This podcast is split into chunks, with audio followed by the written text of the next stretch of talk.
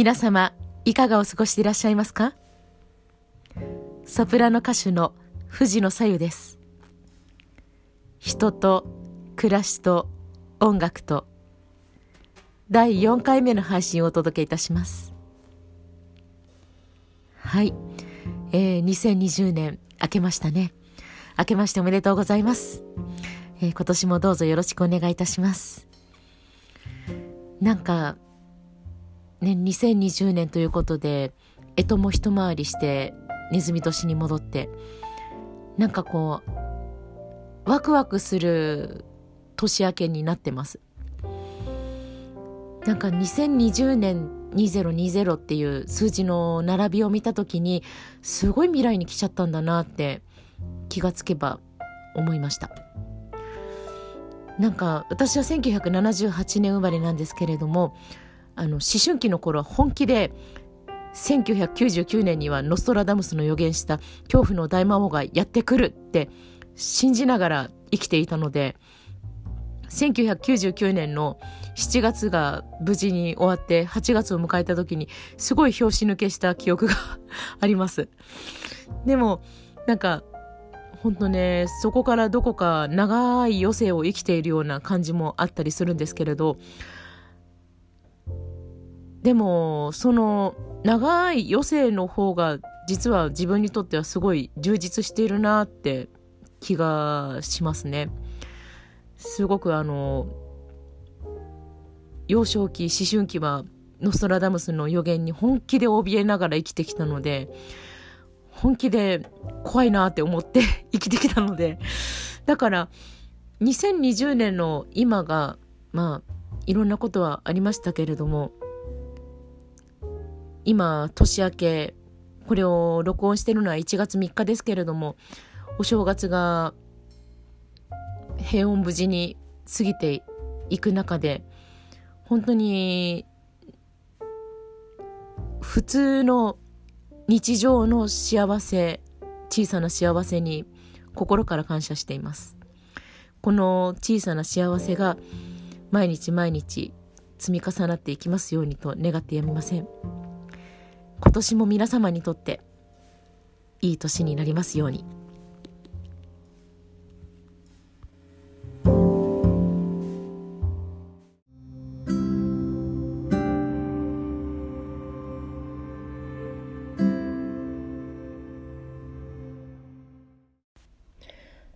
はい。えー、2020年を始めるにあたって、あの、手帳を新しくしました。とはいえ、あの、スケジュール管理用は、あの、システム手帳を使っているんですけれども、あの、まあ、日々の確認用というか、自分がどれだけ目標に近づいているかなとか、どれだけあの、それに向けての行動を実践できているかなとか、そういうのの確認的な感じで、えー、3冊手帳を買いました。あの、言ってたかどうかわかんないんですけど、私はすっごい文房具マニアなんです。あの、文房具が大好きで大好きで仕方ありません。あの、きっと、あの、もし、演奏会とかで何か差し入れを頂戴できるとして好きなものを選んでいいよって言われたらじゃあ文房具お願いしますって言っちゃうタイプですね。でもう本当文房具一択ですね。お菓子より化粧品よりもう何者よりも文房具一択です。なんかまあそんな文房具マニアなんですけれどもえー、3冊のうちの2冊がマークスさんのエディットという手帳です。でエディットという手帳これはすごく大好きでもうずっと何年も使ってるんですけれどもなぜか最後まで使い切れた試しがないという手帳でもあります。なので、今年の目標の一つは、このエディットの2冊を最後まで使い切るということです。なんか、本当ちょっと情けない目標なんですけれどはい。エディットの2冊のうち、1冊は1日1ページの手帳です。まあ、エディットさんを代表するタイプの手帳ですね。で、これには、あの、毎日のいろんなことを書き連ねていこうと思っています。で、もう一冊が、えー、週間ノートというもので、まあ、あのー、ざっくりしたバーチカルみたいな感じで、あの、一週間の、まあ、7日間がず、ざーっと配列されていて、で、月曜から配列されていて、で、それで、まあ、大まかに言うと、2分割されてるんです。上の方が週間ウィークリーで、ウィークリーバーチカルみたいな感じで、で、下の方が、えー、ノート、ノートになってます。横、横線の、横の罫線のノートになっていて、で、何でも好きに書けるようになっています。で、この上の方のざっくりしたバーチカル3分割されてるんですけれども、時間表記は何もなくて、どういうふうに使っても、あの、その人の自由だよっていうふうにされてます。で、まあ、朝、昼、晩って分けてもいいし、プライベート、仕事、その他っていうふうに分けてもいいし、もう本当そこら辺は使う人の裁量次第っていう感じです。えー、で、すごく、うん、なんか、この2冊使い始めてからなかなかいいぞっていうふうに手応えを感じていて、この2冊プラスアルファのもう1冊の手帳を使いながら自分の本当毎日の過去と現在と未来をこう俯瞰しながら毎日を過ごしていきたいなと毎日を過ごしていくコンパスにしていきたいなと思っています、えー、皆さんはどのような手帳をお使いでしょうか？手帳は本当ね大事な相棒だと思ってるのであの手帳のことを考えたり話したりするだけですごくワクワクしています。はい。今年もこんな手帳ちゃんたちと日々を乗り越えていきたいと思います。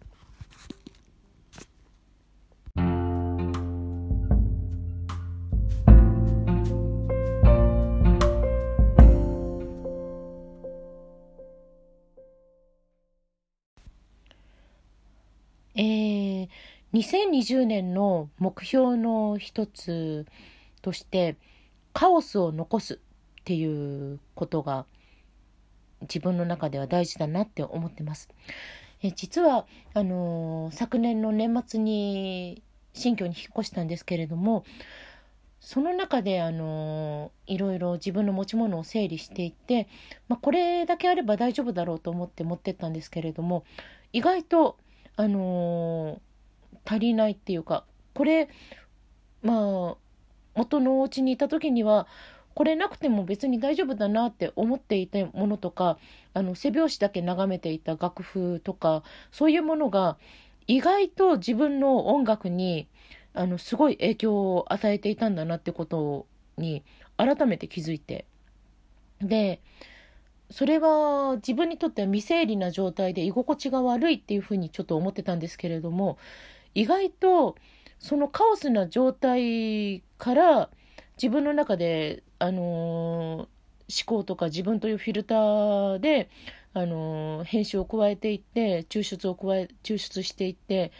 そのまあ抽出した先のエッセンスが自分の音楽であるとするならばその元の状態まあ本当コーヒー豆を蒸らすような 感じですけれどもそれはあの量とか質があの複雑であればあるほどいいのではないかっていう風なそんな仮説にちょっと漠然としてはいるんですけれどもあの到達しつつあって。で何もかもが整理されすぎてしまった状態っていうのはすごく気持ちいいとは思うんですけれどもあの意外とアイデアを生み出す元にはならないのかなっていうそんな恐れも、うん、恐れですね恐れ抱いてます。うん、でまあ今のお家は本当に本がたくさんあるんですけれどもあのその情報の渦の中に身を置くことで自分の音楽がどういうふうに変化していくかなっていうこともすごく楽しみにしています。で新年になって新しくあのまあ SNS の一部であるノートを再開しました。えー、昨年までずっと、まあ、SNS 環境今とは違う感じで構築してたんですけれども、2018年の年末にあのクリスマスコンサートのリハーサル中に舞台で転倒して頭と首を強打したっていうちょっと恐ろしいことがあったんですけれどもでも幸い本当に脳震盪だけで済んで何もなかったんですね何とも異常がなかったんですで本当に、まあ、その場所がチャペルでのクリスマスコンサートっていうこともあって本当になんか自分の命を助けていただいたっていうふうにすごく、うん、感じましたね。でそこからやっぱりなんか古い自分自身をクローズしたくなったのかあの自分の SNS 環境を、まあ、皆様方にご挨拶してでそれで一旦クローズしたんですね。でもまあ年号が変わる頃になって言語が変わることになってあの何か新しいことを新しい自分で始めていきたいなっていう気持ちがふんわりと湧いてきてでそれで今のウェブサイトとかあのツイッターとかこういうウェブラジオとか作るようになったんですね。でノートはまあいいかなとも思ってたんですけれどなんか年明けてから急にもう一回ノートを書いてもいいんじゃないかなっていうふうに思い始めてきてでまあ、昨日作ってみてこれからどうなるかな？どここれからまたどんな新しいご縁が広がっていくかなっていうことをあの自分でコントロールせずにあの自然の成り行きに任せていこうっていう自分の中のちょっと実験として捉えています。うん。なんか今年はいろいろそうですね自分でコントロールしすぎずにいろんなことを管理しようとしすぎず完璧を求めようとしすぎずまあこれでもういいかっていうふうに思えるようななんか笑い飛ばせるようなそんなうん年にしていけたらいいなって思います。なんだろうなんかレシピに合わせて、あのー、お買い物をしてでそれをレシピ通り作るっていうのではなくて適宜買ってきてで、あのー、冷蔵庫にあるもので適宜何か美味しいものをその時の状態にあったその時でしか食べれない美味しいものを作っていくそんな毎日にしていけたらいいなって思います。はい